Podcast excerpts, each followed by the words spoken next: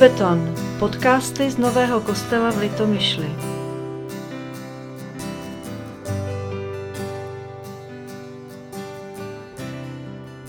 V Lukášově evangeliu ve čtvrté kapitole jsou tato slova. Ježíš se vrátil v moci ducha do Galileje a pověst o něm se rozšířila po celém okolí. Učil v jejich synagogách a všichni ho velmi chválili. Přišel do Nazareta, kde vyrostl. Podle svého obyčeje vešel v sobotní den do synagogy a povstal, aby četl z písma. Podali mu knihu proroka Izajáše. Otevřel ji a nalezl místo, kde je psáno. Duch hospodinův jest nade mnou. Proto mne pomazal, abych přinesl chudým radostnou zvěst. Poslal mne, abych vyhlásil zajatcům propuštění a slepým navrácení zraku. Abych propustil zdeptané na svobodu, abych vyhlásil léto milosti hospodinovi. Pak zavřel knihu, dal ji sluhovi a posadil se. A oči všech v synagóze byly na něj upřeny. Promluvil k ním. Dnes se splnilo toto písmo, které jste právě slyšeli. Připadáte si zbožní? Šli jste dnes ráno do kostela, možná do toho virtuálního, tak jak měl Kristus ve zvyku chodívat v sobotu do synagógy, tak i my máme ve zvyku sedmý den chodívat do božího domu. Ale dnes nemůžeme. Kde je naše zbožnost? Zbožnost je ale Kristův charakter, viditelný rodině, sousedství a světu. Skutečná zbožnost je to, co s námi dělá Pán Bůh skrze Krista, s Kristem a v Kristu, jak rádi vyznáváme u prostřeného stolu. Jsme tu pro svět, který potřebuje slušně vychované lidi jako čerpací stanici naděje anebo polní nemocnici. Víte, že používám slova jiných, neříkám to totiž sám. Tak třeba kněz Tomáš Petráček v minulém týdnu napsal – Posláním církve je být obrazem Boha. A víra je na prvním místě radostná zvěst o něm, o Bohu, jenž jde za člověkem do krajnosti, do nejhlubších propastí jeho bytí, včetně tajemství utrpení a smrti. My jsme si ale pod zbožností zvykli vidět eh, svůj prospěch, svá plná schromáždění a navyklý provoz. Haha, teď ho nemáme. Zbožnost je představována jako naše zvyky, které jsou ale přece podmíněny místem a typy našich církví. Léta se vedly boje o to, který typ zbožnosti je lepší a možná ještě někde vedou.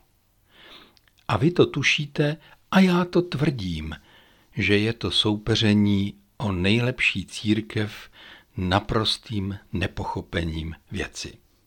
Tvrdím, že je třeba nebojovat mezi sebou, ale naopak budovat to, co má moc a co se projevuje navenek. Abyste mi rozuměli, slovy dnešního evangelia. Pán Ježíš přišel do synagógy a ohlásil, že nebude dělat nic nového, nepřinese nové prvky zbožnosti, ale jeho práce bude v moci a síle. Sebevědomně prohlásil, že to, co zaznělo, nastalo právě v tom okamžiku, kdy to vyhlásil. A skutečně, Ježíš zůstal pravým Izraelitou, nedělal nic zvláštního, ale žil zákon Mojžíšův. Navyklou nenávist vůči okolním národům, tradiční nadřazenost mužů nad ženami, letité obřadnosti bez obsahu a jiné nezbožnosti Ježíš vůbec nerespektoval. Mluvil s cizinci a hříšníky, Jedl s kým viděl za rozumné sedět u stolu a dotýkal se toho, koho viděl za potřebného. měnil, zachraňoval a křísil lidské životy. To, co dělal, bylo pro svět naprosto nové a nezvyklé. A dosud je. Nezvyknete si na to. Ježíš bude vždycky překvapovat. A stejně jako člověk, tak ani ten zlý si na Ježíše nemůže zvyknout. Pro pěstování Ježíšovy zbožnosti se hodí půst. Ale mluvit o půstu v době, kdy jsme zbaveni téměř všeho, společného scházení, křtů a svateb, které nám chybí, to je skoro nevhodné. Jsme bez bratrského a sesterského podávání rukou, bez kavárny po kostele, bez veřejných debat, bez domácích skupinek s bratřími a sestrami k modlitbám, bez misie třeba veřejným čtením Bible, bez paší a bez společných křížových cest a bez mnoha dalších projevů, na které jsme si zvykli a nebo je chtěli zavádět. Někomu tím zavřeným kostelem zmizelo všechno skutečně duchovní. Někomu to naopak vyhovuje a konečně má klid od lidí, vždycky jej trochu ohrožovali. A jiný hledá cesty, jak tuhle propast samoty, smutku a strachu z nakažení přemostit. A pokud je to naše cesta, tak jít i cestou utrpení a smrti s nadějí na vzkříšení. Nepřemýšlíme, jak se vyhnout smrti a kdo současný stav zavinil, či jej špatně řeší. To přenecháme jiným. Pravým půstem se ukazuje vynalézavé šití roušek, tisknutí ochranných štítů, rozjezd výroby ve firmách, které dovedou vyrobit roušky v takové kvalitě, že se nedají rovnat s ničím, co se vozí z Číny. Rozjíždí se sousedská pomoc, zájem o slabší a postižené tímto bezčasím. Je to i věnovaný čas pro telefonáty a rozhovory po internetu a tak dále. Je to jako Karanténa v Babyloně, kde zrály nové podoby a projevy víry, dokonce národní identity židovství, jak to přibližují velké prorocké knihy Staré smlouvy. A my sledujeme příběh Jeremiášův. Čteme jej společně ve 40 dnech z Biblí před letošními velikonocemi. V týdnu jste se mě někteří ptali, zda je Jeremiáš historickou postavou. Nikdy jsem o tom nepochyboval. To, co o něm víme, vypadá velmi důvěryhodně. Hlavně jeho zvláštnost, že jako prorok měl písaře původem z vyšších kruhů. A otisk pečeti toho jeho písaře Bárůcha se našel ve vykopávkách dokonce dvakrát. Jeremiášův příběh je v Bárůchově podání velmi dramatický. Jeremiáš žije téměř neustále na hraně života a smrti. Prorokuje proti svému lidu zdánlivě ve prospěch babylonského agresora. Ale srdce má při svých lidech. Jeremiášovo okolí je z nějakého důvodu ochotno naivně věřit, že se babylonská vojenská mašinerie zvedne, rozebere náspy i obléhací stroje a stáhne se zpátky do Babylona. Až na Jeremiáše si mysleli téměř všichni, že Jeruzalém, věčné město živého Boha, obstojí. Lehkomyslná politika, hloupá a pověrčivá zahálka krále i jeho dvora je na pohled špatná. Je skutečně Jeremiáš agentem cizí mocnosti? Ale není. Je služebníkem božím, ke kterému se přiznává i pán Ježíš podle dvou evangelistů. Když pozvedá při své večeři náš pán kalich a prohlašuje o něm, že je to kalich nové smlouvy spečetěné jeho vlastní krví vylitou na odpuštění hříchů, je to, přátelé, citace z Jeremiáše. Mohl bych vyprávět některé příběhy z Jeremiášovy knihy, ale za všechny zmíním jen jeden. Ty ostatní si přečtěte sami, anebo si vezměte k ruce knihu France Verfla nazvanou Jeremiáš. Uchvátí vás.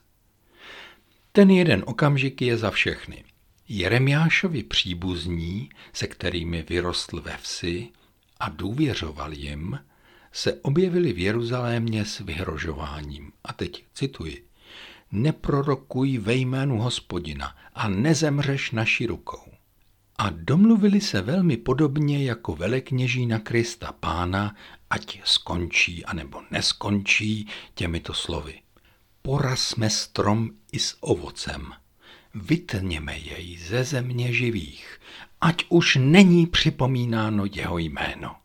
Jeremiáš který je střídavě v tuhém vězení a v zadržovací vazbě, jak se říkávalo 48 hodinám pro dizidenty, když do Československa přijížděl nějaký sovětský potentát, je cílem nepochopitelně hrubého vyhrožování od nejbližších. Mezi všemi, kteří potřebují Jeremiáše někam uklidit, jsou, jak jsme slyšeli, najednou i jeho strýcové, možná bratři z Anatotu. A teď prosím filmařský střih. Před námi je záběr jen o něco později po tomto vyhrožování. V zadržovací vazbě na nádvoří stráží navštíví Jeremiáše Strejda z Anatotu, z Jeremiášovy vsi. Jmenuje se Chanamél a nabízí prorokovi skvělý obchod – synku, a teď cituji, kup prosím mé pole, které je v Anatotu, v zemi Benjaminově, neboť máš právo získat je do vlastnictví. Máš totiž výkupní právo, kup si je. Mazaná nabídka, která zněla asi tak, jako by vám v této době někdo nabízel k prodeji dovolenou v Karibiku s odletem příští týden. Teď, když nic nelétá a celý svět je sevřen strachem, by se vnucoval s nabídkou, že to přece nebude nabízet mimo rodinu a tak to nese k vám. Strejda mu to neprodával za minimální cenu. Nedal mu to zadarmo s nějakou nadějí na budoucnost, že on už je starý a Jeremiáš ještě má naději. Ne, on už všechno opustil, chtěl jen prachy a možná si chtěl udělat z Jeremiáše prostě jen hnusnou legraci. Jeremiáš ale měl avízo od hospodina, že Chanamél přijde a tak to pro něj nebyla žádná novinka. Ještě, že je ten hospodin, který stojí za svými věrnými. Jeremiáš pole od překvapeného Chanaméle řádně koupil – a přesně podle tehdejších pravidel koupy smluvně potvrdil. Strejda Chanamel získal plnou cenu ve stříbře, za kterou z jeho pohledu naprosto bezcený pozemek nabízel. Nemohl uvěřit, že ten hlupáček, zavřený ve vazbě, tak rychle kývnul.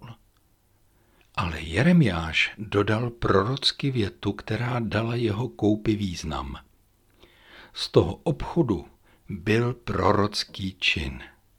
Byť by se mu celý obležený Jeruzalém smál. A teď cituji.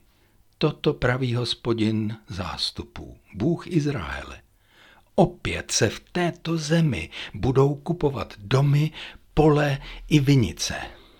Nepřipadlo by vám směšné v době rušení všeho, kdyby tu někdo oznamoval velké kulturní akce nebo, nebo litomyšlské gastroslavnosti? Byl by to přece špatný vtip? V této době je přece tak těžko uvěřit, že se zase život rozběhne jako dřív. To i střízliví činasky mají v textu své písně, která mi poslední týden zní hlavou. Nic není jako dřív, nic není, jak bejvávalo, nic není jako dřív, to se nám to mívávalo. Jenže Jeremiáš tou koupí pole a tím, co následuje, jednoznačně slibuje lepší časy. Dovolte mi teď citovat. Najdete to v Jeremiášově proroctví ve 33. kapitole. I stalo se slovo hospodinovo k Jeremiášovi po druhé, když byl ještě ve vazbě v nádvoří stráží. Toto praví hospodin, který to učiní, hospodin, který vytvoří, co zůstane nepohnutelné. Hospodin je jeho jméno. Volej ke mně a odpovím ti. Chci ti oznámit veliké a nedostupné věci, které neznáš. Toto praví hospodin, Bůh Izraele, o domech tohoto města a o domech judských králů, které byly strženy kvůli náspům a kvůli meči, když se judejci chystali do boje s kaldejci. Budou naplněny mrtvými těly lidí, které zabijí ve svém hněvu a rozhořčení, protože jsem skryl svou tvář před tímto městem kvůli všemu zlu, které páchali. Hle, jeho ránu zahojím a vyléčím, uzdravím je a zjevím jim hojnost pokoje a pravdy změním úděl Judy i úděl Izraele a vybuduji je jako na začátku. Očistím je ode všech jejich nepravostí, jimiž proti mě hřešili a odpustím jim všechny nepravosti, jimiž proti mě hřešili a jimiž se mi vzepřeli a já budu mít jméno k veselí, chvále a oslavě mezi všemi pronárody na zemi, až uslyší o všem dobru, které pro svůj lid učiním. Budou se chvět strachem, rozčilením, pro všechno to dobro a pro všechen pokoj, který svému lidu zjednám. Toto pravý hospodin, říkáte, Toto místo leží v troskách. V judských městech není člověka ani dobytka. Jeruzalémské ulice jsou spustošené bez člověka, bez obyvatele, bez dobytka. Opět zde však bude slyšet hlas veselí, hlas radosti, hlas ženicha a hlas nevěsty, hlas těch, kteří vybízejí, chválu vzdejte hospodinu zástupů, protože hospodin je dobrý, jeho milosrdenství je věčné. Budou tu i ti, kteří přinášejí do hospodinova domu děkovnou oběť. Změním totiž úděl této země jako na počátku, pravý hospodin. Toto praví hospodin zástupů na tomto místě, které je v troskách, bez člověka a bez dobytka, i ve všech jeho městech budou opět nivy pastýřů, kde budou s ovcemi odpočívat ve městech vrchoviny, i ve městech přímořské nížiny, i ve městech Negebu v zemi Benjamínově, i v okolí Jeruzaléma a v městech judských budou opět procházet ovce pod rukama toho, který je počítá. Pravý hospodin. Hle, přicházejí dny, je výrok hospodinův, kdy splním to dobré slovo, které jsem vyhlásil o domě Izraelově a o domě Judově. V oněch dnech a v onen čas způsobím, aby Davidovi vyrašil výhonek spravedlivý a ten bude v zemi uplatňovat právo a spravedlnost. V oněch dnech dojde Judsko spásy Jeruzalém bude přebývat v bezpečí a tak to jej nazvou. Hospodin naše spravedlnost. V těchto slibech, za které se nestaví záruční rozvojová banka a ani jeruzalémská vláda, ale sám hospodin, je několik zajímavostí. Tak za prvé, slibuje se, že hospodin vybuduje Judu a Izrael jako na počátku a že změní úděl jako na počátku. To jsou důležitá slova, v nichž se Pán Bůh hlásí ke svým lidem jako stvořitel světa současného i budoucího a také jako zachránce z otroctví v Egyptě. tvůrčí činy. Zcela samozřejmě mimo prognózy všech ekonomů a sociologů. On má naději tam, kde žádná není. Po druhé, on neslibuje paláce, vyšší životní úroveň, ale slibuje nápravu veřejných poměrů. Jsou tu výrazy jako zahojím, vyléčím, uzdravím a zjevím hojnost pokoje a pravdy. Očistím je ode všech nepravostí a odpustím jim. To jsou všechny ty zbytečnosti, na kterých ale přece lidský život stojí. My jsme léta neřešili nějakou pravdu, už vůbec ne pokoj. Přecházeli jsme nepravosti a nerovnosti, k smíchu bylo nějaké odpuštění. A to vše teď dostane svou hodnotu. Po třetí, hospodin Bůh slibuje, že se ulice opět zalidní a budou na nich hlasy radosti a veselí. Slibuje ženichy a nevěsty. Hned vedle toho slibuje dobytek a já dodám, že tím slibuje křik narozených dětí a bečení narozených jehňátek. Slibuje tedy svobodný život v celé kráse, když slibuje lidi a dobytek. Jistě, majetek může být a nemusí, ale bez lidí je to tak smutné jako dnešní luxusní bulváry světových metropolí. A naposled po čtvrté, hospodin slibuje, že se z toho budou moci pro národy radovat a těšit. Bude to i jejich užitek. Někteří se ale budou chvět strachem a rozčilením, když si uvědomí, že zatím vším je hospodin a jeho pokoj, který dává svým lidem.